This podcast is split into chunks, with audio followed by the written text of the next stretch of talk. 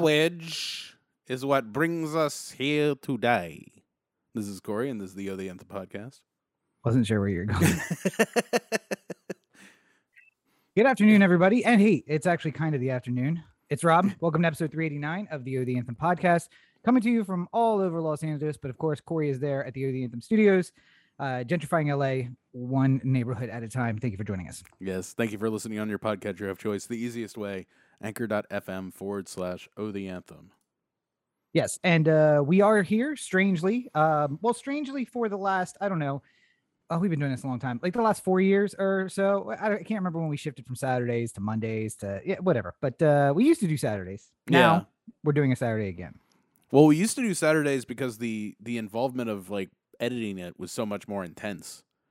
It also was- because I was a lawyer and uh, I worked a real job. Oh yeah, and I mean like Monday live streaming Friday. was not a thing. Like we couldn't get Also on a yeah. call like the like yeah, do it very much. from two different places. Uh, We've been doing this a long time, folks. It's a long 389 consecutive weeks is a long goddamn time. Uh, but yeah, I remember you know having to record a video file on two separate cameras and then sync them up along with the audio, and then uh, Premiere would take about like two and a half days to, to edit that file together, and then I remember when cords were on phones and you took the whole phone in the room with you, and then you'd sit in the closet with the phone to your ear and you'd talk. cool story, Grandpa. uh, I but no, remember when Joe Rogan had hair and he made you eat bugs. yeah, right, Grandpa. Thanks. All right, let's get you back. when it was fun. um, no, but uh, we're doing the Saturday record for a very special reason. Uh, my brother Brendan is getting married this uh, coming week, so uh, I was going. I'm heading up to San Francisco tomorrow uh, to begin the festivities. And uh, yeah, I'm really looking forward to it. I'm I'm super psyched for Brendan and Kat. And If you Uh, had any question about uh, Corey's genetic or racial makeup, that has now been made clear because you're like, wait, Corey's brother is getting married. It's a week long marriage celebration. Oh, that, that's white people not- shit. That's white people shit. Okay, cool. Yeah, yeah. So it's not a week long. Uh, let me let me just uh, nip that in the butt a little bit. Uh, hey, let's hear this. Go ahead. well, no. So I'm going up tomorrow because the Ravens are playing the Chiefs on Sunday Night Football. So I would love to be able to just watch the game with Brendan, you know, as opposed to mhm. watch it here. Like I don't get to watch games with my brother anymore, so that would be a lot of fun. And then Yeah. for the next. I'd next, much rather just drive eight hours to watch a football game than watch Well, it. I'm gonna have to be up there anyway. to watch it anyway. I'm gonna have to be up Ah. there anyway. Uh, and then it's like two days of me and Rachel doing San Francisco, and then my family comes in, and then we go down to Carmel and the whole thing. So uh, it's gonna be fun. Uh, I'm looking forward to it.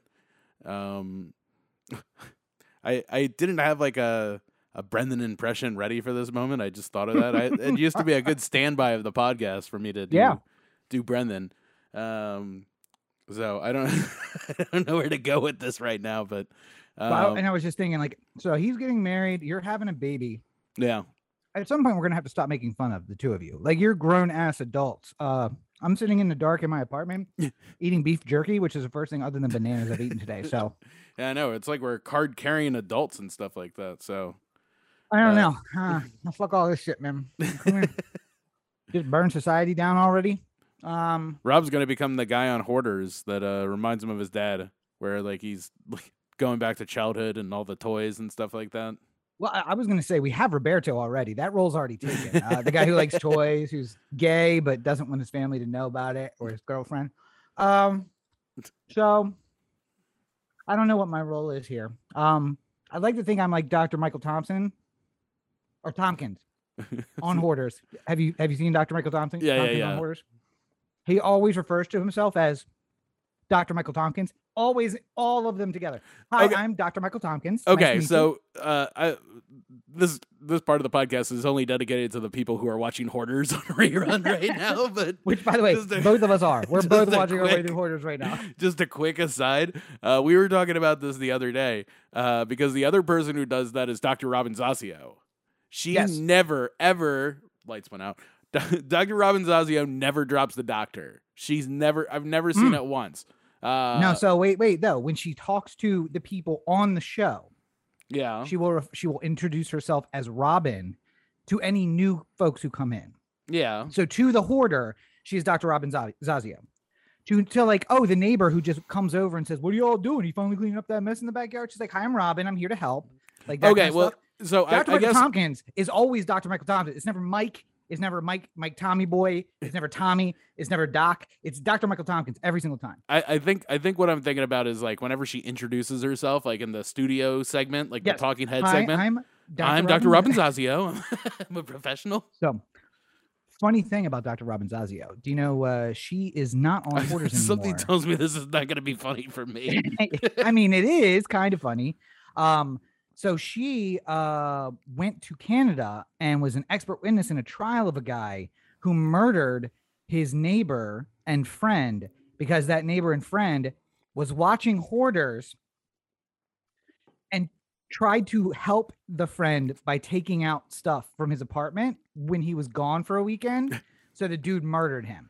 And she went as an expert witness on behalf of the defendant, but saying, like, listen, it's a mental illness. When the guy took his stuff, it was like taking a piece of him. It was as if he cut off his arm and took it out of the apartment. And that dude got um sent to a mental uh mental health facility. He later got out and murdered someone else. and now she's not on hoarders anymore. because she helped him. No, I think she like that like broke her. She was just like, Yeah, like I I need to take some time off. I can't be dealing with hoarders. These people are fucking nuts. 'Cause they are. They really she, are. she looks in the mirror. She's like, maybe I'm the problem. Am I Uh, hoarding TV shows? I Yeah. will. I will tell you who really is the problem. Uh, Gavin Newsom. No. I think the Uh, voters of California disagree with you. Yeah. I, I, that's what I have to say. Well, uh, this past week we we haven't gotten the uh, weekend drop of news, so who knows what will be most important thing in the world on Monday, and we're not here to talk about it because I'm in San Francisco. Uh, Well, if you if you're in New York or if you're in Maryland, it's that L.A. was rocked by an earthquake today or last night. shook to its core. My mother called called and messaged me frantic because she saw in the news that earth that an earthquake rocked L.A. Carson got a 3.3, which A four by point the way, well, 4.3. Yeah. So I was going to say bigger than, but I'm sorry, equal to the same earthquake that Maryland got a decade ago. The one, the one we were all just like, is that an earthquake? Yeah. Carson also not really LA. Um, I mean the, the sports team that plays there calls themselves the LA team, but they're not. It's not really LA. Yeah. Um, also, I slept through it apparently. So uh, you know, what do you? Uh, it it uh, it is funny when you think you feel an earthquake in California, like especially one that's kind.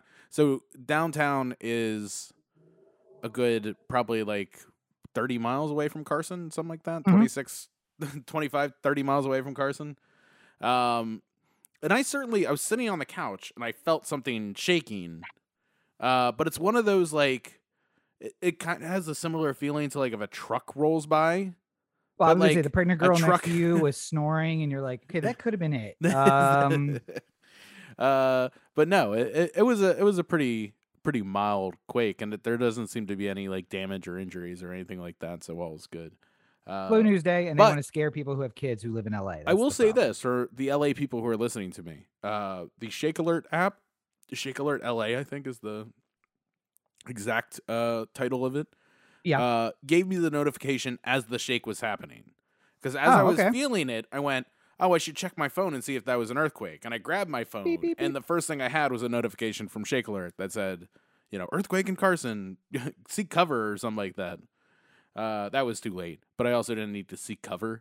Um, and then, uh, and then probably like a minute, minute and a half later is when I got the alert from uh, Large Quakes on Twitter. Yeah. Or uh, L.A. earthquakes or whatever it is. Uh, LA Shakebot.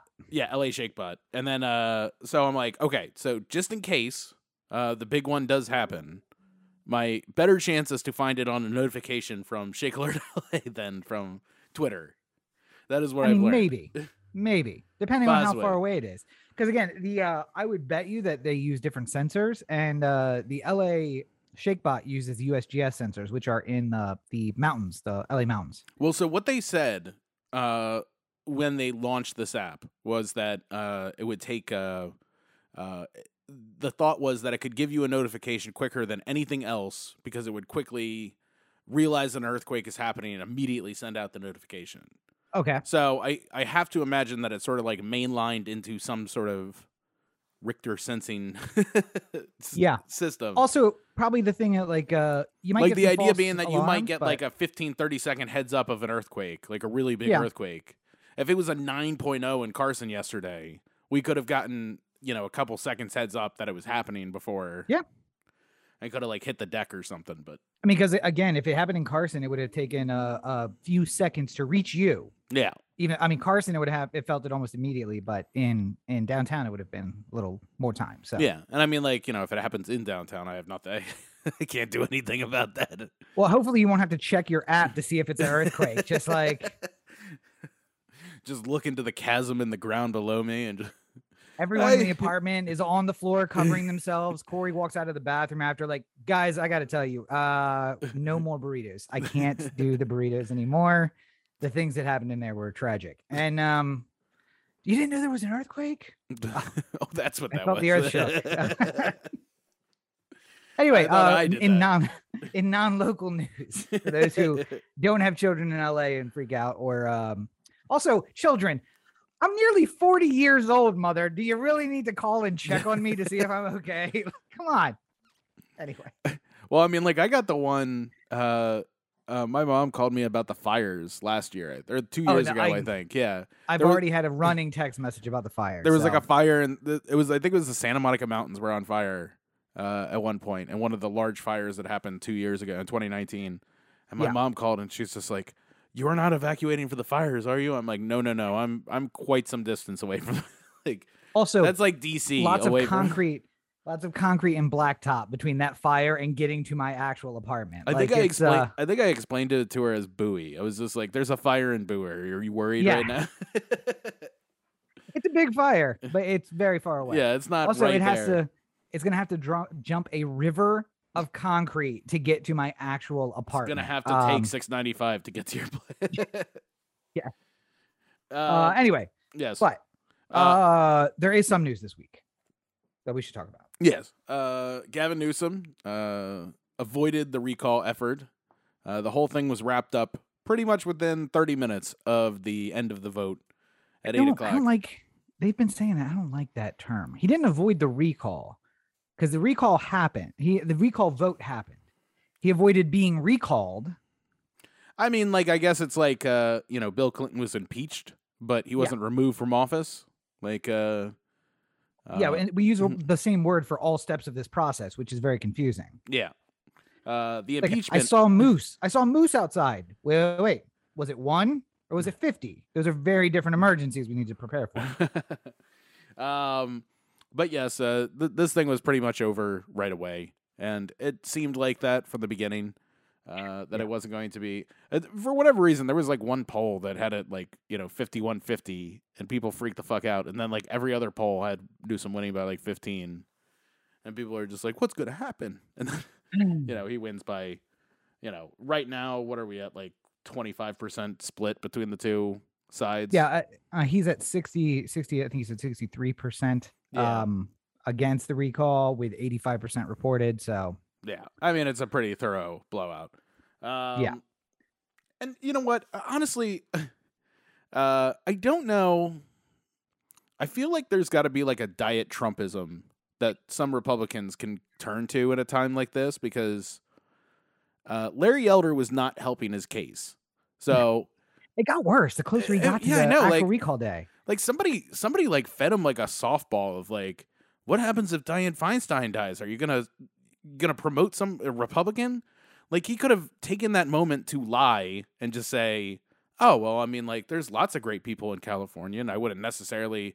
I would give it to the person who was most qualified to do it. I wouldn't just base it on political party because you know why." Why would I do that? Why would I make Stephen Miller the senator for California? You know, Instead, he says, Stephen Miller. That's who I do. yeah, instead he's just, as well. Instead, he's just throwing out names of ridiculous people that California is not going to be happy about. Like, uh, remember in before gerrymandering when Wayne Gilchrest was in uh, District One in Maryland, yes. he had enough Democratic uh, votes in his district that he couldn't go too far to the right. It kept him Yeah. kind of honest. And like there was some things that like regardless of part like you had to be for the environment in District 1 Yes. uh, because Yep. of the bay. Uh, and even if you were a Republican who is normally not against or not for the environment, in that one particular scenario, you had to be pro environment because Yeah. because of the bay. Uh, and whenever a Republican would try and run up until Andy Harris, they would have to be respectful of that idea that they'd have to be a little bit more to the center, a little bit more pro environment. But that's the that's the field you have to play in that district. And all Well, the and- and- Republicans in this California recall, like none of them seem to understand the assignment. Like it would be so much easier to just be like, "Yeah, I'm a Republican, but you know why I'm a Republican? Because I think there's too much power in the Democratic authority, and I think they need somebody to keep them in check." Like that would have worked really well, I think. If you You were a run for reasonable person, if you there were were 40 people. You could have gotten in there. I could have probably beat out Angeline. But now, listen, there were no Republicans who ever ran against Gilchrest until Andy Harris because Yeah. people were just like, I'm not willing to compromise and go that far to the middle. I'm not this guy. Yeah, Uh, they ran. I mean, did people did run, but they always ran as more traditional Republicans. And he, the problem was there was just a a forward thinking Republican Party there who said, "You will never beat a Democrat in this district. Yeah. This is the Republican who can win." And they were right. And then Andy Harris and gerrymandering kind of happened at the same time. So um, it put through more Republicans in the district, and the district was able to skew further to the right. But um, yeah, uh, listen, um, I, I feel like that elder campaign was a lot like watching somebody on a skateboard go downhill. the first half of the video, really impressive. And then that Candace Owens interview was the first like wobble that you saw. the speed shakes. Yeah, And then Corey knows this as a uh, former skateboarder, former because of course he's going to be a father, and uh, despite his many claims, he does not and cannot skateboard anymore. um, the wobbles and the shakes just get once you have one, there's no bringing it back. You're just it's just going to get worse as you Yeah, go yeah. downhill. You got to hope you get to the bottom of the hill before the everything falls apart. And you better like that's you better hope that miraculously there is a patch of grass to save you, or like a a big Yeah. pile of leaves or something. like, if if this election was in November, we got October elders saying stuff like, "Listen, if I could change it to a white man, I would. I'd absolutely do it." And then uh just like, what's the context around that quote? I feel like I need to investigate that a little bit more.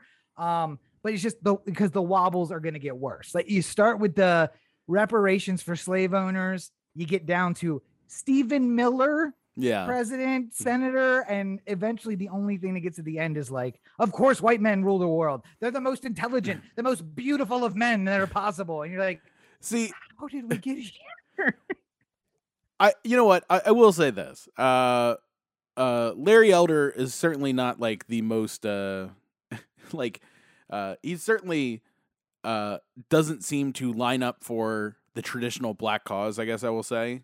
Yes. Uh, but uh, I, I also thought that there was some pretty ridiculous things that were said about him throughout the like there was an LA Times editorial where it was just like Larry Elder the black face of white supremacy which I thought Yeah. was a little bit like uh, uh, across the line like he's he's not he what he does is he has a political ideology that has framed itself in the vestiges of white supremacy so you take the fact that there's a largely or like there's a more white supremacist party that you believe in and sort of make him seem like he is like you know like some like truly truly awful but I mean like he says bad he says he says ridiculous things and it doesn't help him in those types of situations where somebody writes that.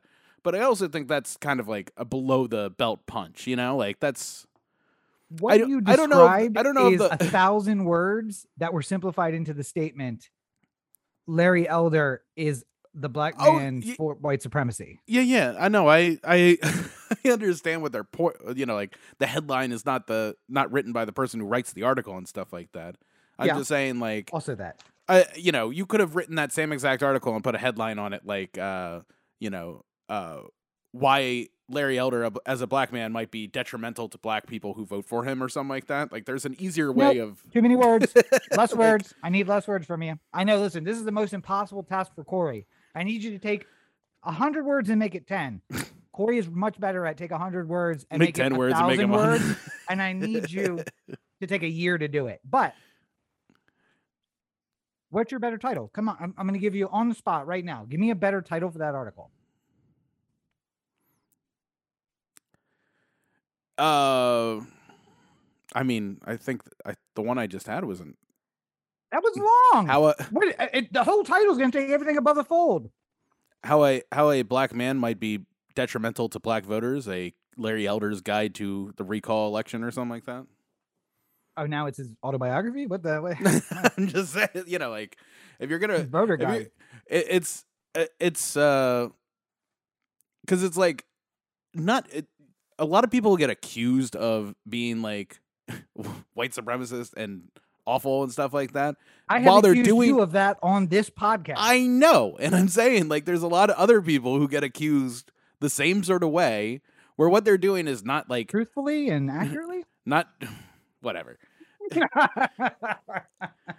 moving on oh, oh, oh! We hit a little too close to home. Oh no, I- I, I don't give a- I mean, like I, I, I just every single time you said it to me, I just sort of, you know, rubbed it, you know, like just let it roll off my shoulder. But like, you know, like all, all I'm saying is like it's a little bit.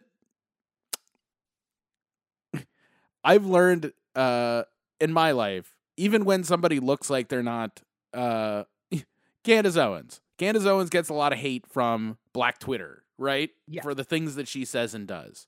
Yeah. But the one thing I never almost never see on on any kind of interaction with it when the audience or when the audience responding is largely black is not a a accusal of she doesn't know what it's like to be you know like it's always like she's not doing right for what we're trying to accomplish here it's not right. she doesn't she doesn't know what it's like to be black like that sort of ta- it takes away something just because you disagree with them politically you know what i'm saying?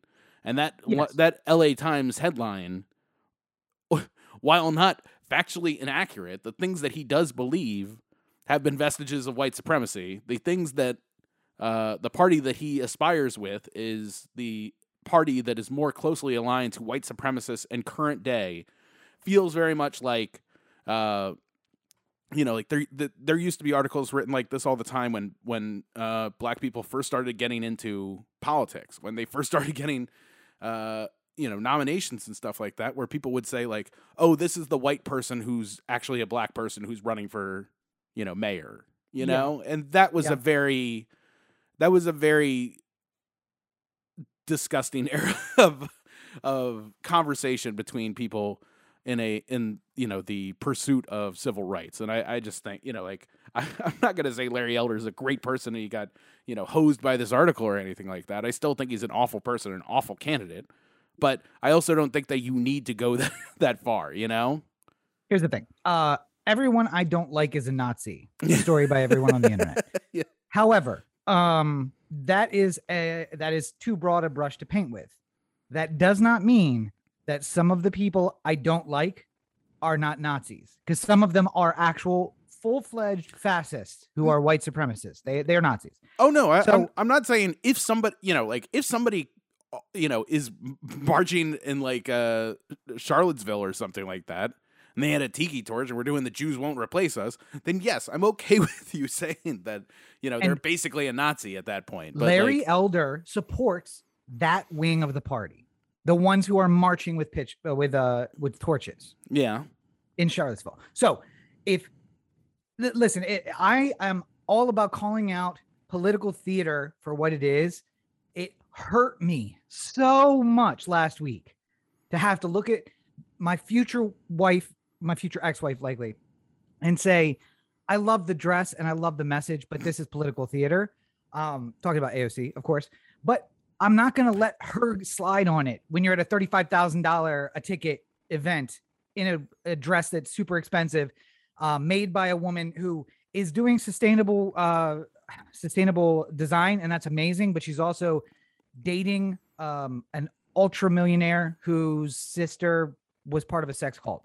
I'm gonna call that shit out because just because you're on my team doesn't mean you don't get called out. I call out Corey all the time for being a Nazi. You're on my team. I'm still gonna call you out. I'm also gonna call out when it's necessary to call people out. And and listen, that that the title is not deceiving. It is accurate. Is it over the top? Yes, but it's also accurate. So I mean, it is what it is. The the the heart of the story is the leading candidate for the Republicans in the state of California is a Trumper, was a Trumper, who backs all of this white supremacist, the this party that is the vestiges of white supremacy. That's that's the the story. Here. Yeah, I mean, I I I agree. I think you know, like, uh it'd be like if you if you wrote an article where it was like, uh, you know, like, well, you know, technically speaking, it shows that women have smaller brains than men, or something like that. Like, like that's not that doesn't help anything. that's not like a that's not relevant. Your article about why Nancy Pelosi shouldn't be third in line to the presidency should have nothing to do with whether or not there's some like science. you know, like it's like you're bringing in ir- irresponsible arguments for why somebody who has a thought process can't be accepted for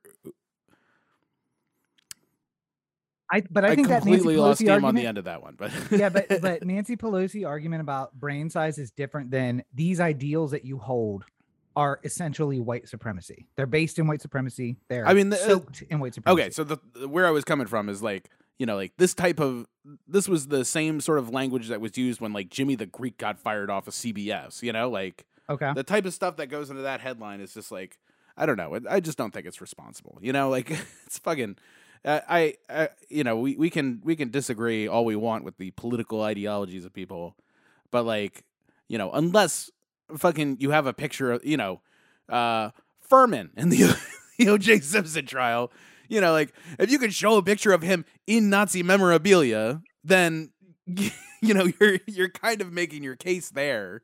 But like, uh, short of that, like you have to be able to like speak about this a little bit higher than sort of the generalized ideology of what makes somebody a white supremacist. You know, like so here, here's the thing though that Candace Owens and Elder they are examples of people who are financially benefiting.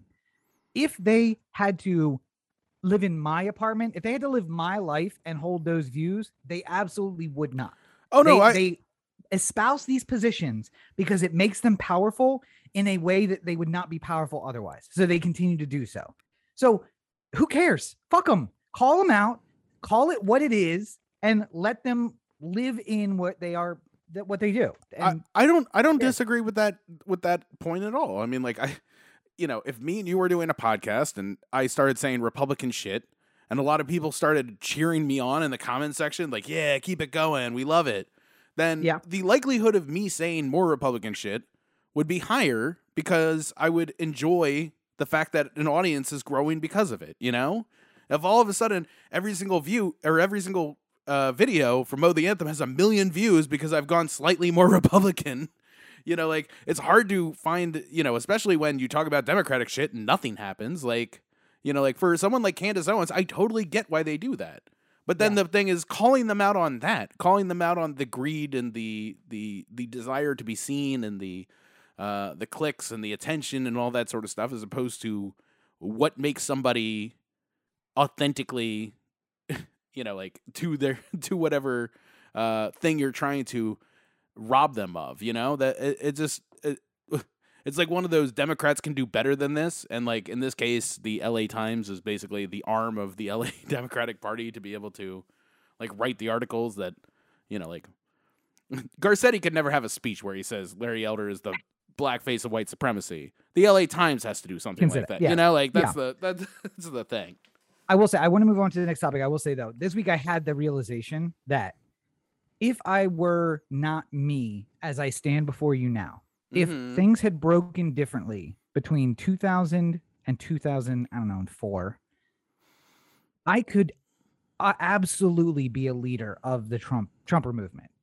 And if I was so disposed that money was the most important thing. Uh, this all came about because somebody told me like, you know, you, you really are talking about how like money's not that important and you don't really care about it and like you're just living this life, but that's bullshit. You know that's bullshit. And I was like, no, because the reality is I could go tomorrow and rebrand myself into Tucker Carlson, and I know exactly what to do and exactly what to say in order to be TikTok's Tucker Carlson.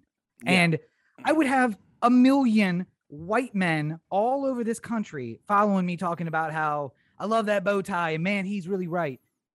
Not I only that, you'd have a huge audience of people who watch to hate it. Uh, that- that's that the other. That's the other thing. Yeah. Like, you know, like uh, while Alexandria Ocasio Cortez certainly has her haters, and certainly has people who sit in the comment section to say awful things and stuff like Yeah. Uh, the level of rage watching of AOC is nothing compared to the rage watching of Tucker Carlson. Also true. Yeah. But I mean, I can't compromise my beliefs in order to do that. I can't compromise my beliefs in order to even be AOC. Because to me, she's a compromise. That's where I'm at in this whole thing. Um, and, and so uh, it's unfortunate. But um, and speaking of compromises, it looks like the huge rally that was gonna put on the map the issue of the abuses of those who've been arrested and charged, and detained from July, the January 6th. Um, what do they call it? It's not insurrection. What do they call it? Um, just protest, uh, gathering, Freedom Um, rally. freedom rally. Uh, underperformed. That was uh, it was disappointing. It Yeah. uh, it transformed into something else. Uh, it transformed into something sad. So it- sad. It's hard to find pictures of what was happening there. I, the pictures are of everything else that was happening, not the protest. So I just have to imagine that uh, if you were at January 6th and then you show back up for this, then uh, if I'm the FBI, I'm officially labeling you as a person of interest and Yeah, keep an yeah. eye on. Like, I'm I just hundred percent. I wouldn't show up to this if I came on January 6th. Like, yeah, probably like- why it was lo- it's slow. Yeah. I, I can't I can't even imagine uh, why somebody who who just couldn't go to Jan like you you'd be pretty dumb to have gone to both. I think is Yeah. basically the the Yeah. key to that. Like, but uh, six, about 650 people have been arrested or detained or face charges. Some of them have met the end of their charges and are now in jail or facing jail time.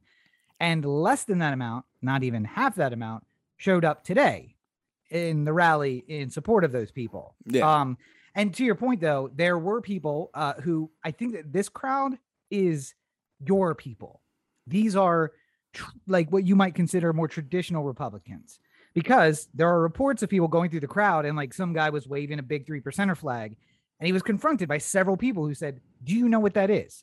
Are you a three percenter? Are you are you supporting this mentality? And eventually he admitted he didn't. It was just he liked the flag. He thought it was cool when he saw it at the rally on January 6th. So he brought his when he came yeah. and they made him take it down. Like this was a much more centrist, federalist, Republican uh, rally. The sad thing is, uh, what sixty thousand people showed up on January sixth, and three hundred people showed up to the Federalist Republican rally. So See, that I is about basically the party right now. I uh I I still I still hold hold true with what I said in our podcast immediately after January 6th, which is uh I you know, I feel like if you breached the what could I not do, you know, take it back pre uh COVID and stuff like that. What Yeah. uh what could I do on a random Tuesday in 2018 at the Capitol which would not get me arrested? Just a normal old day, right? Uh, Yeah. If I'm climbing the walls outside of the Capitol, do you imagine I'm going to get arrested? I would imagine so. Yeah. Yeah. Uh, maybe not arrested, but definitely like accosted, But I mean, like, if I'm like from the premises, if. I'm literally scaling the walls outside, yeah. like, They'll, they're gonna meet you at the top and then take you off the property, but they probably they'd be, probably just be like, "This dude's looking for an Instagram thing," and just like if I boot you out. if I take a take a flagpole and break the windows of the Capitol, am I Oh, getting to arrested? You're going to jail. Yeah, Okay. you're going to jail. If I go you take a inside, in Nancy Pelosi's office. yeah. If I go if I go inside, I threaten security and police. Uh, I get into confrontations with people, or if I just walk into the Capitol with a gun, like just if I happen to have a gun on me and I walk into the Capitol on a random Tuesday in 2018, I'd be arrested for that. There's no way you don't walk into the Capitol with a gun like that. Uh, if I go though- onto the dais of the floor and Yeah. Oh, start you'd shouting arrested. conspiracy theory, like I, I'm getting arrested. These are all things like nobody would be surprised. Eh, You know, if if I called you up as a legal representation of my as my legal representation, and I said, "Hey, I was at the Capitol. I scaled the wall. I broke a window. I threatened a guard, and then I started shouting a bunch of ridiculous shit on the floor." You would be like, okay, so you're going to jail. "Yeah, you're going Uh, to jail. There's nothing I can do about that. Uh, the best Just chance try is to to minimize. plead We're down." yeah, yeah, let's see what we can do to minimize that. But here's what's not illegal, just so people keep it in mind. You can build gallows on the mall and Yeah, call apparently. people traitors. That part totally fine. Calling Mike Pence a traitor was not the right focus of that. Um, also guillotine would be fine on the National Mall. Uh, there's an art It was an art exhibit for a while that was like a very large guillotine out on the National Mall. Apparently, I'm sorry I missed that. Wouldn't the wouldn't the problem you could build the gallows, but then the problem with the chanting of "Hang Mike Pence" isn't that putting direct action say- to? right, you can't say hang Mike Pence, but you could say Mike Pence is a traitor because Right. now I, the viewer, am saying you're calling him a traitor from the gallows. What This is putting is two things together for me. we like- should kill him. I get that, but you are not actually saying let's kill him.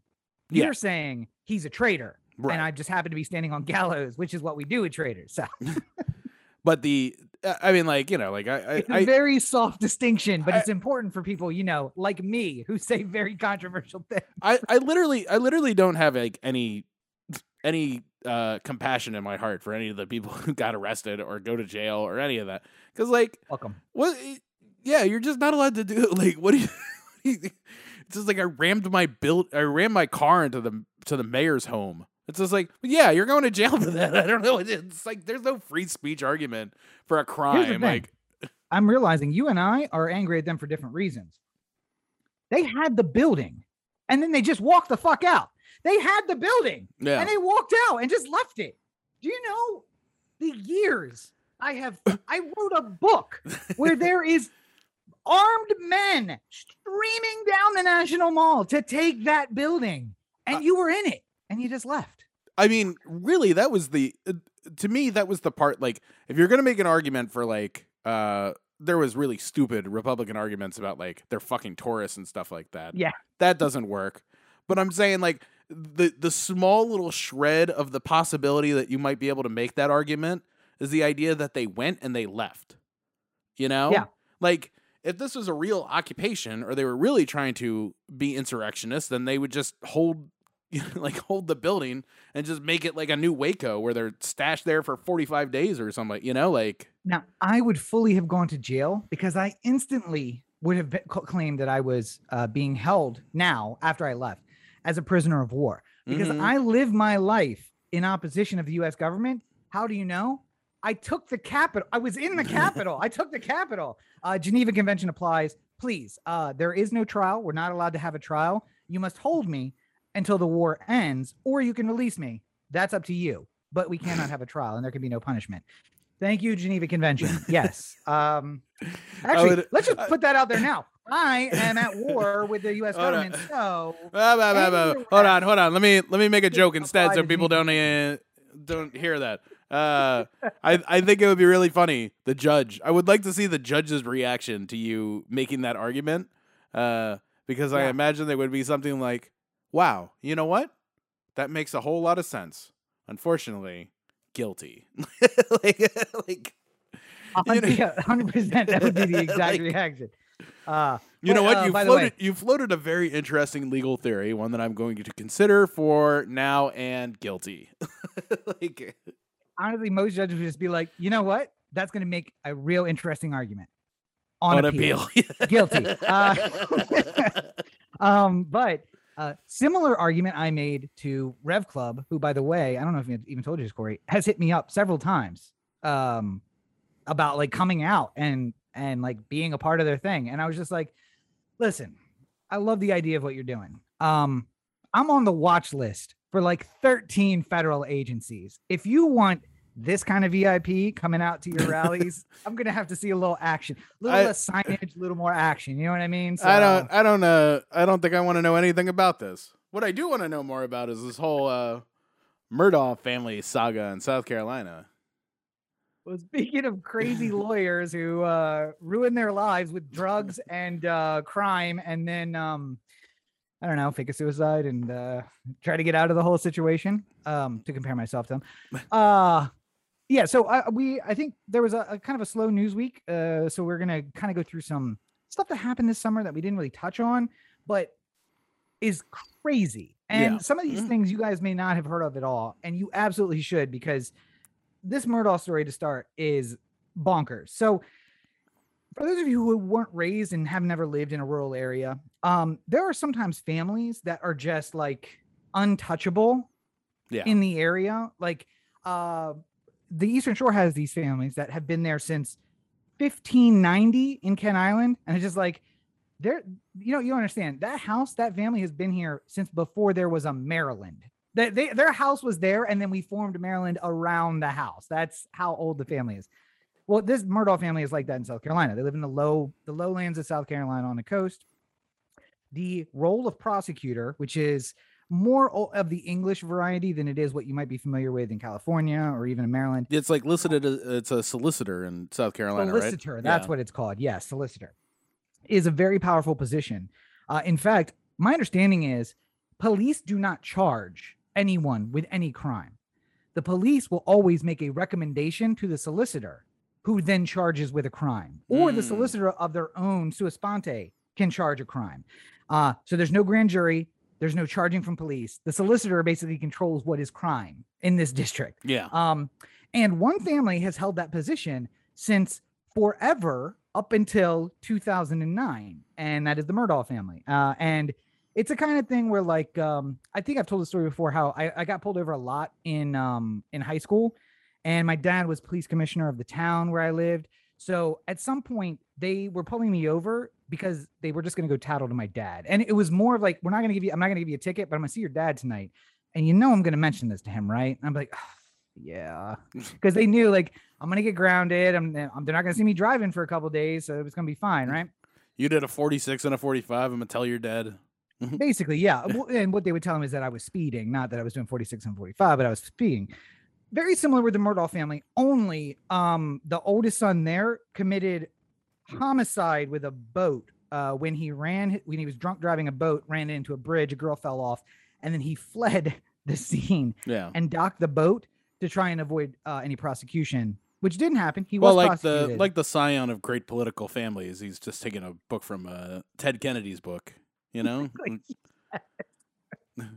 Listen, if the girl's gonna die, the girl's gonna die. But I, mean, got a the- name I gotta take care of. you can hear the girl screaming on the 911 call, and he's just like, "Later, bitch." Yeah. Just uh, that, My- that the so- one the one part of it like uh, is uh, the moment I knew everything I needed to know about this family. I don't know why I'm out of focus so badly all of a sudden.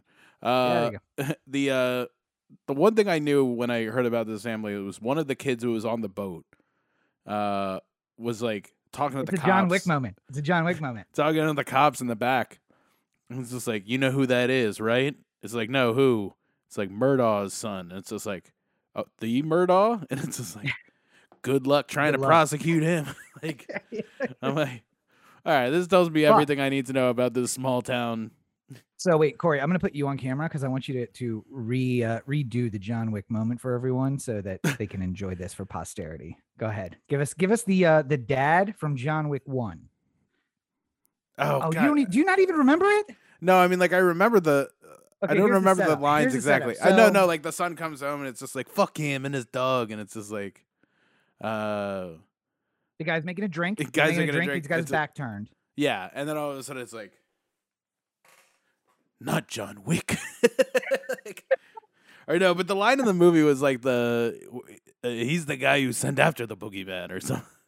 Like what is Well, he, so the no, so he, he turns around. He turns around and says, "Not John Wick." And then the kid's like, "Ah, that's it. Yeah, John Wick." Like, John Wick. He's the man you send when you need to kill the boogeyman. And uh, yeah, but it's like the turn for Corey is everything because the way the guy turns and sudden suddenly serious, like John Wick. I don't know who John Wick is, but don't fuck with John Wick. All right, clearly trouble. this very scary guy does not want to fuck with him. Uh, and yeah, when this you hear the crime cop, like, boss is just like, oh fuck. when you hear the cop like, now who is it? Ah, the Murdaugh. Fuck. like, yeah, okay, it's gonna be a problem. Uh, anyway, so uh, Murdaugh family, very influential. yeah. Back in June, uh, patriarch comes home and wife and son murdered on the property. Fucking huge story, of course. Uh, The one, who the sup- one who was involved in that boat accident, by the way. That's Oh, I thought the older son was in was the boat accident. no, no, I the think older there's son's- another son that oh, like is there fucking another one? yeah. I thought there was two. There's two. Is there three? There's two. No, but the the one who was involved in the boat accident was the one who got shot too. Okay. All right. So the younger, more embarrassing son, the Ted Kennedy of the sons, Yeah. uh, is is the one who was shot. So, uh, guy arrives home. should we just should we just call them all after Kennedys? I'm sure they'll love I mean, this. really kind of could. deep South Car- Uh, South Carolina. Kennedys, yeah. Uh, so they. Uh, So where's Bobby right now? Everyone who supports the Murdaughs are like, well, this guy family has been in crime prevention for a lifetime, and now he's not he's not the prosecutor anymore, right? So anyone who had a, an axe to grind could come to the house, kill him, uh, and maybe he wasn't home, but they killed the wife and the son. Anyone who doesn't like the Murdaughs is like, maybe he killed his wife and his kid, the embarrassing kid. Yeah. maybe he did that, and uh, so it was a bit of controversy. Sorry, do you have something? Go Yeah, ahead. can I sidebar for a second? Because Go speaking Yeah, of Uh, things that happened this summer that we didn't catch on, uh, I don't think we ever discussed Sirhan Sirhan being released or being allowed to go out on parole. Did we? No, speaking of uh, Kennedy's, yeah, I think I mentioned it the the week that it happened. I did mention that he uh, got out, but It just seemed like did it seem like everyone just sort of was like, ah, he spent his time like. this is this is yeah, because this is the exact conversation we had. Because you were like, shouldn't he die in jail? And I'm like, no, he was like 22. He hasn't served in. He went in jail in 1968. He hasn't served enough time yet. Uh, maybe we have. I just feel like if you kill somebody who's running for president, that's pretty. That's like How is Like- he any more special than any other person? The I- Baltimore Police Department solves two percent of murders, and Sirhan Sirhan supposed to fucking rot in jail his entire life? Come on, come on, fuck it. He did the world a favor. He killed a Kennedy. oh god, come on. I said it. I said it. What? What? I said what I said. so anyway, moving on to the next part of this Murdaugh story. So that story is Yeah. crazy, uh, and there was a lot of controversy around it. And then while this guy is kind of in a, he also he like put out a, a reward, but it expired on a date. Like I'll give uh ten thousand dollars if we get It was information 100,000 by- first. hundred thousand by September thirty first. Yeah, and it's just like, wait, why the date? Why the date end though? Like, what's that deal about? Um. Anyway, so uh, come to find out, uh, my boy, the patriarch there, Murdaugh, had a bit of a drug problem and uh, also had embezzled a lot of money, both from the family trust company and from the state in his role as solicitor. So, um, that comes out, and everyone's like, "Oh, this is going to be a huge fucking deal." Then, dude is cha- patriarch changing a tire on the side of the road, and a guy drives up and shoots him in the head Yes. which was the lead story. Like this guy who's involved in all this stuff got shot in the head on the side of the road. And now, two days later, he's leaving the hospital. And I was just like, wait, what? Wait, he got shot in the head on the side of the road. Now he's leaving the hospital. Turns out the bullet grazed his skull at such an angle that it went under the scalp, bounced off the skull, and then re exited the scalp. And it Yeah. was like, of all the fucking luck in the world, how lucky is this dude? He misses the first murderer It's only to get caught. it's almost a magic bullet. Almost the magic bullet. And so he tells the cops, Tying like, this "Oh, whole so-" thing in. He, t- he tells the cops, I was changing the tire. This truck drove by, turned around the parking lot, came back. Guy asked me one question. I turned back to the tire. Bam, gunshot. Then police find the guy because there's cameras everywhere because it's 2021. And I guess Murdaugh's like thinks it's 1850 because, you know, South well, I mean, Carolina. it's South Carolina, so yeah. Uh, and uh, they find the guy and they bring him into custody. And then the worm turns because Mr. Murdaugh shows up to the police department and gives a full confession about the murder for hire scheme, him hiring this guy to shoot him so that his son can have the uh, life insurance money, which is like 10 or 15 million bucks, because the house itself is in a trust. So the house will go to the son. The money from his life insurance will go to the son. Everything else the guy has, though, is likely to be taken um, as I almost said reparations. No, restitution for the state and his theft from the uh, company, right? yeah. So, but if he's still alive, and I was explaining this to Corey, this is kind of a complicated thing of it. If it's a whole life policy, it has a value today, which will grow over time. But that value basically like escalates instantly at the moment of your death. Um, But if it has a value today and somebody sues you, they can force you to sell it today, and then basically Yeah, because it's like an asset. It's an asset, just like anything else. So he uh, basically was looking for a way for the good son, the older son, the one who didn't kill a girl on a boat, apparently, uh, and wasn't didn't want to be a you know a movie director and move to L.A. Apparently, like the other embarrassing sons people know. Mhm. Um, and um, the ones who don't want to be lawyers and move to L.A. By the way, I don't know who that is. Brooks, Anyway, uh, do you mind? Do you mind not snoring so loudly? We can hear you. Sorry, I was talking to my dog. Go ahead.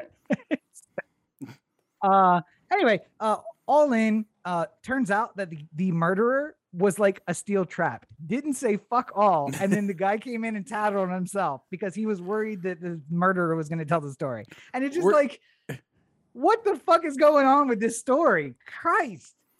What What's so fascinating to me is we're going to talk about the uh, Gabby Petito and her her fiance and stuff like that in a second.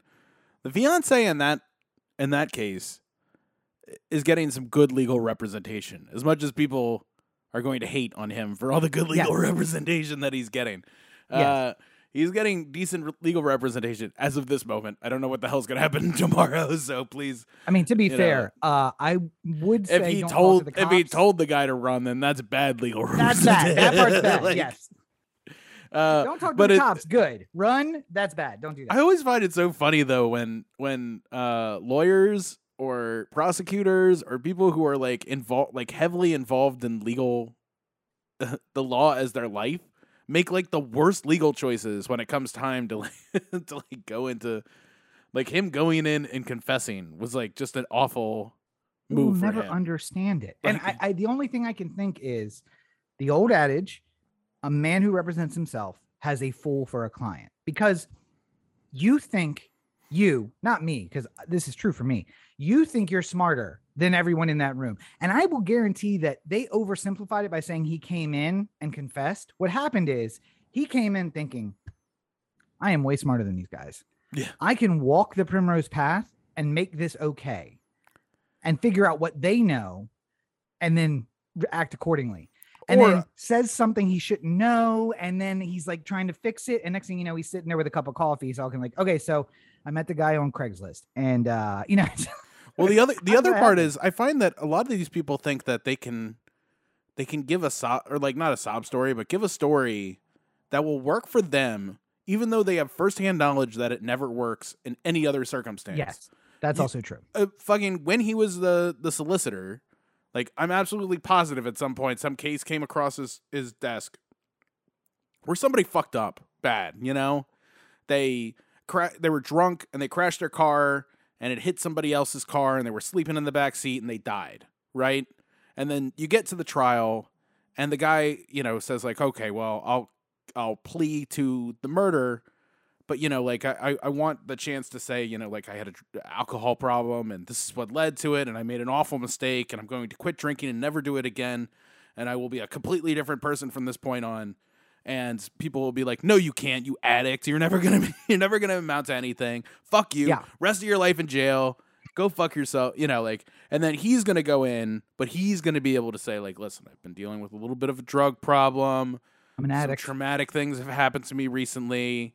Been a bad Uh, year." This is the, the this felt like my only option, and like people are gonna hear him and go like, "Oh, well, now we totally understand the situation you've been put in." And I'm to sorry. fair, that, I mean, the vast majority of people he put in jail were black, and he's white, so there is a bit of a dis- disparity there. He's also rich, and they're all poor. So, But yeah, you never. It's funny how he probably never thought of it until until the moment he's trying to use it to get himself off. Probably still hasn't made the realization. I mean, he's Yeah. too close to it. He just doesn't understand. Some point, Yeah. some uh, intrepid reporter will ask him that exact question, and it'll just be like, you know what? I never thought of it like that. yeah, yeah. He's gonna have a moment Here- of reflection. Here I am. And I was gonna say, actually, that's a good transition. He's gonna have a moment of reflection, like Robert Durst did in the bathroom back in 2015. Uh, If Oh. that name's familiar, but you're not sure why, it's probably because you were one of I don't know 50 million people who watched The Jinx like we did back in oh, they got you, Robert. They, By the way- fucking got you. I had forgotten up until you mentioned it. We've been doing this fucking podcast so long. We talked about this like the week it went live. We watched it. We Yeah. talked about week on week. We talked about it over the course of three weeks. It's been a long, long time. Um, but yes, uh, to remind you, as Corey just show said, show how long this is the show how long it is. Look at a picture of Robert Durst when he was recording the Jinx, and now look at a picture of him now. yeah, He's like yeah. fucking. He's like Howard Hughes or something like that. He's just like he looks like a tremendously old man who's also fair, I mean, gone listen, crazy. We we don't have to look at Robert Durst. We can look at uh hang on, I got it here. we can look at uh at Corey from like way back at the beginning of the podcast there. That was then, that uh, was even before to- that though. No, that was that was back in college. That's not fair. but you can, can look at us as well because you know as much as i think I- i look exactly the same as i did 10 years ago i do not i also don't feel the same i, I say as i grunt getting down into this chair because my knee hurts um but uh Getting to the point in our lives where we're like getting in and out of chairs. i used to make fun of my dad for doing the things i'm doing now. I have no kids. I sleep all day. It doesn't matter. Um but uh robert durst as corey did the nice impression of him there uh if you remember the end of the jinx he asked to take a break. He gets up but keeps the mic on and then goes to the bathroom. While he's in the bathroom or on the way to the bathroom he says something to the effect of uh what do you want me to say i killed her and then like well they got you robert they got you dead to rights like to himself on the way to the bathroom Yeah. which is the big moment at the end because it's like, oh, oh, he did actually kill her. Fuck. Okay. Uh, um, and if you don't remember the Jinx, he was actually charged for another murder that he got away with while he was living as a woman, a mute woman in Galveston, Texas, or Houston, Some like Texas. yeah, like like somewhere South Texas. His neighbor Like- just died, disappeared, died. And uh, they found out that oh, the neighbor's not a mute woman; it's a dude named Robert Durst. Well, the the uh, for people who haven't watched the the the Jinx, uh, It'll what's be back. It'll be back on HBO week, I'm sure. what's so great about it is that uh, you know, like it it seems like they want to sort of give him the benefit of the doubt throughout the entire series. So they're like Yeah. asking him questions about like all these different like murders that are related to him in some sort of way. Four of And- them. yeah. Four people died around him. and he's he's like you know like giving explanations for what he's saying and then in the last episode like th- the moment clicks where it's just like wait a minute there's no way he's being truthful about any of this like we have Yeah. the evidence we have everything that you would need to like prove in a court of law that he did that you know like and like they have this real like realization at the end where they're just like do we do we we have another interview scheduled with them? do we even do this or do we like call the police or Yeah. and I think they called the police, and the police were just like, "Just keep doing the interview. Like, see what he Yeah, see what he says. like, as soon as we get him, he's not going to talk. So you might as well, might as well, Yeah. like, put this and the wheels of stuff like justice, that. uh, the wheels of justice turning so quickly. Seven, eight years later, here we are. I finally got a guilty finding in court this week, which is why we're talking about it. Um, I can't, do the murder I can't do the trial anymore. There's COVID in the air. Which, yeah, by the way, so We had to uh, postpone. trial we had to postpone for COVID. trial started pre-COVID, then stopped for a while, and then continued in a courtroom where the uh, defendant and the his attorney and the prosecutors were all sitting in the jury box, and the jury was sitting spread out across the uh, um, the gallery gallery just to keep like distancing. Um, God, that's weird. that's got to be weird. Yeah, gotta, super like, weird. like, Uh, you're so yeah. used to so used to where you go. Uh, there, there was like a I can't remember. There was like a sports thing, like where like uh the Brewers had to play the Chicago White or like the Cubs in a game, but because of some sort of problem, they had to move the game to Milwaukee, To but Chicago. Chicago was going to be the Oh, yeah. home team or something. right, like, right, right, yeah, yeah. and it's just like uh, because of MLB rules, they have to have the home dressing rooms. So like the Brewers are in like the visiting dressing room for like three days, and it's just like this is so fucking weird, right? like why are we here? I mean, it's got to be like a, you're Nick Markakis, right? You spent nine years in Baltimore. You come back as a Brave, and you know it's end of the game, end of the long series. You strike out in the seventh, and you just you just turn to walk back into the dugout, and they're like, "Yeah, oh, Nick, over here, over this here." one over Long here. dugout. Long dugout. It's like I've been I've been in this stadium a long time. I've struck out a lot of times here. I know what dugout to go to. All right, it's fine. but yeah, I um, it, it- I'm sure it was super weird. Uh, but justice may not be fast. It's very slow, clearly. Uh, but it did work. Uh, convicted of first degree murder. Now he is facing um life without parole, which is going to be about mm, four and a half months based on how he looked in the courtroom. Couldn't even come in the courtroom for the reading of the verdict because he'd been exposed to somebody in the prison who had um, COVID. So he had to be isolated and, and watch on a video camera uh, via video. So rough. Uh, there was like 300 witnesses, 80 uh, experts who talked. Uh, some of the guys who were on the Jinx actually came into the courtroom as part of the trial. So craziness. But uh, the Jinx, I would imagine, is still available on HBO. I imagine. yeah. I I think mean- everything's still there. So Yeah, 78 years old, by the way. good. God Almighty. Yeah. Uh, so, but like at this point, like you fucking you lived a life. Like they're not gonna be able to take away all the great things. Like that's the that's the to me the the real problem with uh whenever like somebody wealthy and and, like well connected and had a great life like uh finally goes to jail. Like I feel like this is gonna be what happens with Trump. Like Trump Yeah. is gonna get charged on some bullshit, and then they're going to you know like sort of like slowly work its way through you know court for the next 10 years or some nonsense. And then uh finally at age 89 Trump will be sentenced for 15 years for whatever he did and then he'll die in prison 2 days later. Yeah.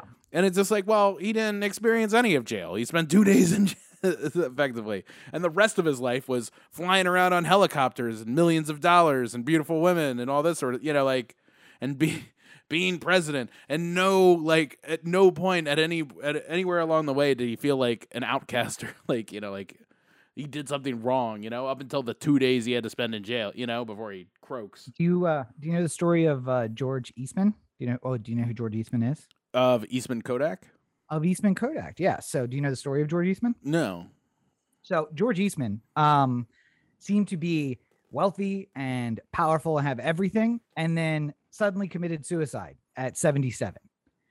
So uh he basically oh he had did- like diabetes right had diabetes, Yeah. met with a doctor who told him they were going to have to take half of his foot.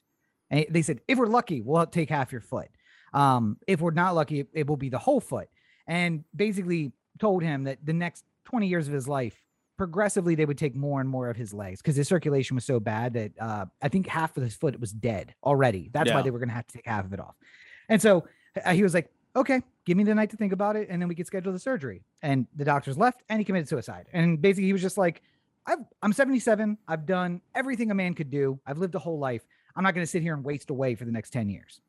And uh, like, in a way, that's where Robert Durst is right now. He's going to go to jail. He's going to do may- maybe a couple of months in jail before he dies, but he's lived a full life. How is this really a punishment yeah for anything that he did?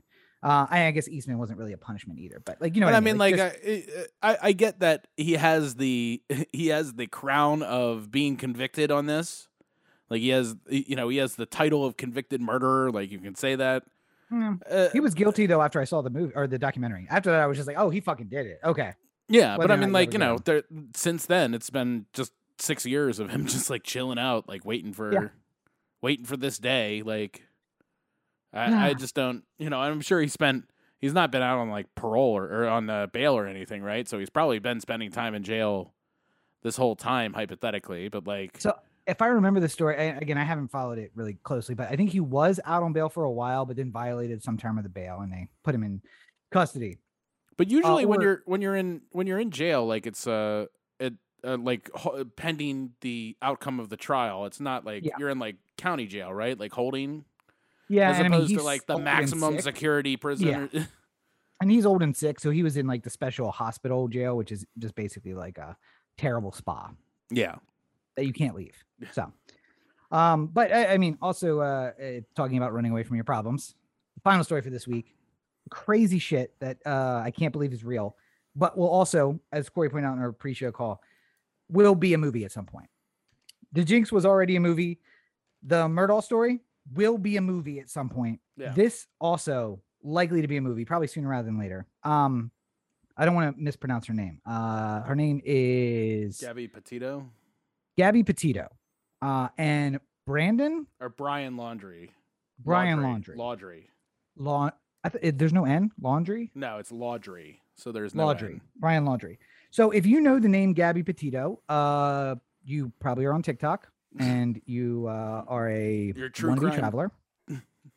Well, true no, I guess I guess the true the true crime thing na- is now. Previous to that, it was people who were down for like van life, and uh, if you were young and want to get out of society and live van life, because she was a uh, aspiring van lifer um, who had just embraced van life, and they were out on their own their first trip. Uh, her and her boyfriend Brian, and um, made several stops. She had a couple hundred thousand Instagram followers and and followers on YouTube or subscribers on YouTube, and uh, all of a sudden stopped posting. And then her family got two texts from her that may or may not have been her, based on didn't really sound like her, could have been weird. And then a couple days later, boyfriend shows up back home with the van alone. And nobody asked any questions, which uh, also very weird. Very Yeah. weird that uh, nobody at the house was like, "Hey, where's Gabby?" Uh, apparently they did, but so a few days later, her parents report both of them missing because they haven't heard from anybody. His parents then say, "Oh no, no, no, we know where he is, but we should report her missing because she didn't come back with him." Um, so and they basically have a partial history of this trip because she posted a lot on social media and also they ran into cops several times Yeah. for domestic situations that arose and i was like oh domestic situations arose well clearly he's guilty. Until the story i found just before the podcast which said in every situation she was the aggressor and that he said no no it's fine. I don't want to press charges. So who knows what to think and a little wrinkle that may be nothing but maybe something is the last place that they are known to have stayed two other women were murdered there Keep at talking. the time that they were there. Yeah, sorry. Uh, but two other women were murdered there at the time that they were there. Here. Uh, oh no, he's back right. Okay. So it's all unbelievable. Um, and now today, in fact, uh, a story came out about someone who also is on TikTok and who didn't know anything about the rest of this story, saying, "Oh, this dude, I saw a picture of this guy. We gave him a ride hundreds of miles away from where he was supposed to have been at the time. Now, Corey said uh, he's following good legal advice. And that is true because after they reported Gabby missing, the cops were like, So wait, you guys go on a trip, you show up alone. We really like to talk to you. And he was like, I ain't talking to no cops. And that was it. And and so everybody's like, Well, not only that, but now he's missing. Like nobody's seen now, him. yes, the today The uh today it's official that he left. By the way I, and i told you i always wanted to be this guy. Packed a backpack said i'll be back walked into the woods I'm gonna go and hasn't get- been seen since tuesday. I'm gonna go get a pack of cigarettes real quick, and just disappears.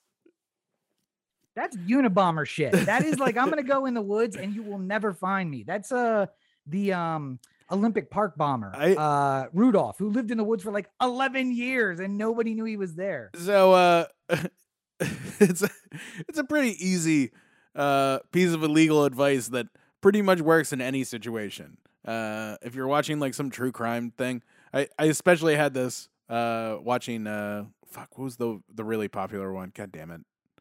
Uh, in Wisconsin, Manitowoc, oh Uh, uh, to, uh, uh making a murder making a murderer. Yes Uh, that you kept screaming at the boy Yeah, uh, yeah, yeah, brandon as yeah, yeah, yeah. yeah uh, sage legal advice that works almost all the time. Shut the fuck up. Don't talk. Never talk Don't talk. Don't say a goddamn Never. word ever under any circumstances. No, you don't want a bagel. Don't answer any questions. Just fucking sit there. Say you can talk to my lawyer when he gets here, and then uh, never say another word. Uh, Now, uh, Corey, that- you're also not as paranoid as me, but I will tell you, don't take anything to drink either out of a can. If you want something, get water in a paper cup. Why a paper cup? Because the place where you uh, sip from the cup, rip it off and eat it when you're done with the cup. Because otherwise, they'll get your fucking DNA off the can or the coffee cup. I mean, anything you're you do while you're in there is voluntary to. Yeah. No, Yeah. I was gonna say I agree. If you Yeah. if you say I'll take a drink that you're offering me, and then you say this is trash, throw it away. Once it's trash, they can keep it and they can run DNA on it. Yeah. So don't do that either. Don't take the. Your lawyer can get you a drink. Yes. I'd like my lawyer, please. uh, but uh, obviously, there's more to come with this thing. Uh, uh you know, like uh, from a thousand yard view, not knowing literally anything about this, uh, it seems like there's either one of two things that kind of happened here, which is either uh, he killed her and left her in the middle of somewhere, or just you know like not even killed her, but like just said like fuck this and just she got got out in the middle of fucking Utah somewhere and he just left. Uh, or the other one is that uh, you know there was like a it, it was either he like fucking left her or there's some sort of foul play involved. Either way, Yeah. it doesn't look good for him. If he had a conversation, if he had a conversation with the lawyer and the lawyer said, "I would advise you to shut the fuck up and not say a single word," uh, that it, it leans towards uh, something is going, something happened that he might be legally responsible for. I will say, But um, there is a good chance I could have been this dude at some point in my life because the number of times a crazy woman has ordered me to pull over to the side of the road where she got out, and I thought to myself, I should just drive the fuck away and leave this Yeah. broad on the side of the road. Something in the back of my head said, "Don't do that. don't don't do that." Uh, follow her slowly at two miles an hour, begging her to get back into the car, asking for forgiveness for whatever it is that because you cheated on her in a dream and then didn't apologize for it all day, even though this is the first time she's mentioning it, but she's been pissed about it all day. Um, again, that is a real scenario that has really happened Yeah. in my life. So like, let me just paint a picture where he did nothing wrong, but he looks very guilty. She again, several domestic violence incidences where she was the perpetrator. Uh, they get into a fight. He just leaves to get out of the situation, and then she goes missing through uh, either a serial killer who murdered two women in that park and then murdered her, or uh, maybe they're driving and she's like, "Pull over, I'm getting out," and he's like, "Fuck you," and drives off. And then he assumes he's gonna get a call from her or a text, or maybe she went back to New York. I don't know. I don't care. We're done. And he goes home, and then she just never shows up again. yeah, And it's like, uh, I mean, listen, I, I'm working on that uh, screenplay where the, the guy uh, is incidentally related to two people who are later killed. And they're just like, there's too much here to be a coincidence. Two women you were last seen with are dead. You're clearly the murderer. And it's just like, I don't have a good mm. argument why I'm not, except for I know I didn't kill them, but I know that that looks really bad. And any lawyer would be like, shut the fuck up. Don't say anything. There's nothing you can say here. is nothing nothing good better." comes from talking. That's the No. that's the thing. So They're gonna find a dude with 90 pieces of jewelry in his trunk in a three or four months, including the necklace that you gave her on your anniversary. yeah, That is when we can talk about what happened. Not until then. Not until they find the guy who actually did it. Or when she walks out of the wilderness, like, why is everybody stressed? I threw my phone in the lake and he left me on the side of the road, and then I just went hiking for two months. Now, I mean, like crazy th- girls do the one the one thing I would say is that uh, the one caveat to this is if you know that she is in peril Okay, and like yes, she could yeah. potentially be saved, and you're not saying anything, then you're really putting yourself in kind of a, a spurious condition legally. unless you mm. buried her with like a straw for air, then Yeah. probably better not to mention that because at some point it's just gonna be better if she dies. Or if last you saw her, she was hanging from a cliff, like above the Grand the Grand away. Canyon, and you drove away. Like there's kind of a Schrodinger's fiance thing going on here.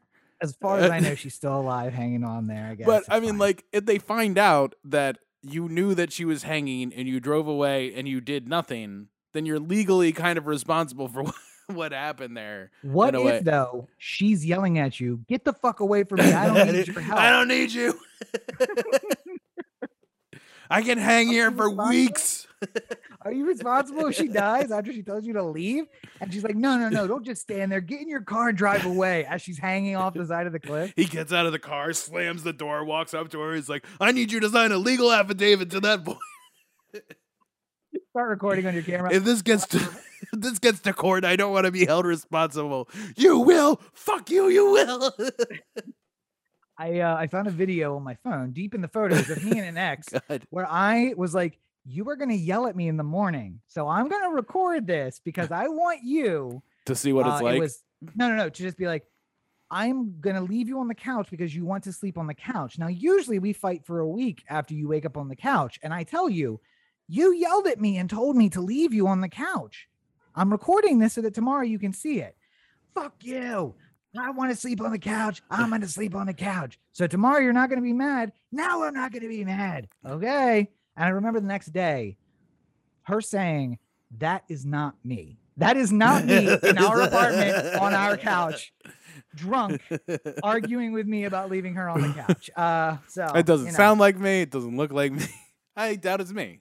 Uh, I, and listen, they're gonna find her. She's gonna walk out of the woods. He's gonna have that affidavit, and she's gonna be like, "I never signed that. I didn't. Left me hanging off a cliff." Yeah. I mean, he Does would. that but- sound like something you should just leave somebody to be doing? And I should. I mean, uh, something bad may have happened to her. We shouldn't laugh, but No, I, just- I, I, I, real- uh, I, I don't I, know. I see all the crazy women I've ever dated in this scenario. I, I feel, I, you know, like obviously, I, I hope that she's found and she's alive and she's, you know, healthy and all these things. It's not looking good, which is the, you know, like once you're, we're basically two weeks out now, right? So like, So, so I, it was like ten thing, I- days since the disappearance and another like half a week since then. Yeah, and and I, I most of the stuff you read and like especially like major news is is it's a disappearance. People are looking, and I get that, but I also know that people who are in these kind of places are. If she said she found a very nice couple, and they said, "Oh, we're gonna go out into Grand Teton," which is like five hundred thousand square miles Yeah. of wilderness, and just be like, "We're just gonna go off grid for four weeks." you're welcome to come with us. Like there's by the they're super nice people. Like vanners and campers are the nicest people in the world.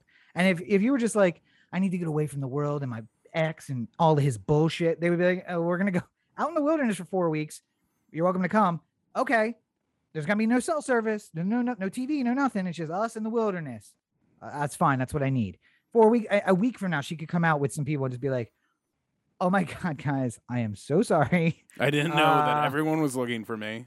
Yeah. my fault. Uh, and you, you just never would know. Um, Well, I mean, the that- higher and that- likelihood is not that, but Right, right. And I mean, like, you know, at the very least, she she put out some sort of like call to her parents or something like that, saying like, "Hey, I'm going to be out of contact for a while," yes, uh, which Which is one of would the work into that that, possible that possible ideal. But Yeah. like, I, you know, well, what was the thing? Like, uh, uh, usually missing people who've been missing for more than 48 hours are usually not found alive. Like, if you can't get a lead on a disappearance within 48 hours, they're usually not found alive. Yeah. Yeah. So I mean, like you know, we're just talking statistics here, basically. Like it's just uh, I don't know. I- But- but I hope I hope I hope she's fine. percent, sixty percent of disappearances do end successfully because of all of the things that are reported as disappearances, the vast majority of them are people who just don't want to be found.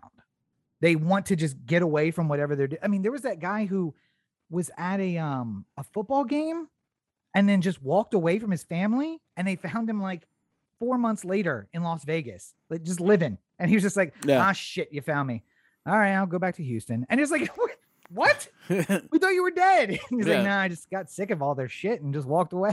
like, never touched the bank account, never touched anything. Yeah. Left at halftime of a football game uh, and never looked back. Broke the cell phone in half. Just kept driving. just kept going. And again, uh, Brian, uh, who, and I, I do agree with the family in a way. I'm sure he's getting good legal advice. Hopefully, the running part wasn't legal advice, but the family in New York, her family is saying, keep in mind, she is missing, he is hiding. That that's absolutely true. My, my boy is just like, I'm out, and he's hiding somewhere, so he's not missing. But um, I can't say I wouldn't do the same thing because I listen. Every televised disappearance we've seen in the last decade has told you you're going to get hounded to death. yeah. CNN is in his parents' front yard right now, Yeah. recording the back of the blinds, hoping to see something. That's yeah. it. Hoping to see him texting somebody, going like, "Man, I can't wait. I can't believe I got away with this." Yes. So that they yeah. can ask him about what he was. I mean, he is. It was uh, a this- fantasy football trade. Like you, you jackals.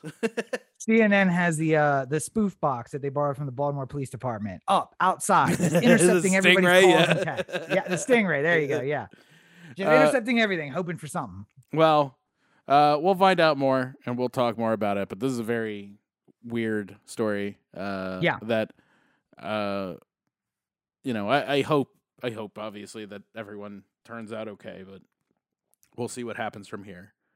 Uh, Yeah. Talking about things being okay and seeing what happens from here. Mhm. Oh, theanthem.com. Coordinated to theanthem.com with the anthem on Facebook, Twitter, Instagram, and the listener line 443 219 7595. What's that number again? 443 219 7595. You can find more on me at my website, CoreyBakerFilmmaker.com, Facebook.com forward slash Corey Baker Film, and I'd Legends to be 5 on Twitter, Instagram, and TikTok. And uh, yep, so about ready to go to San Francisco, and I'll see you guys next week. Bye. Yeah, so it's a uh, new new video while people wait, or uh, any. Uh... uh, I'm thinking about it. You gonna shoot some content while you're up in New York or uh, up in uh, San Francisco? Yeah, yeah. Got got some new content coming. Got working on the new content for you guys.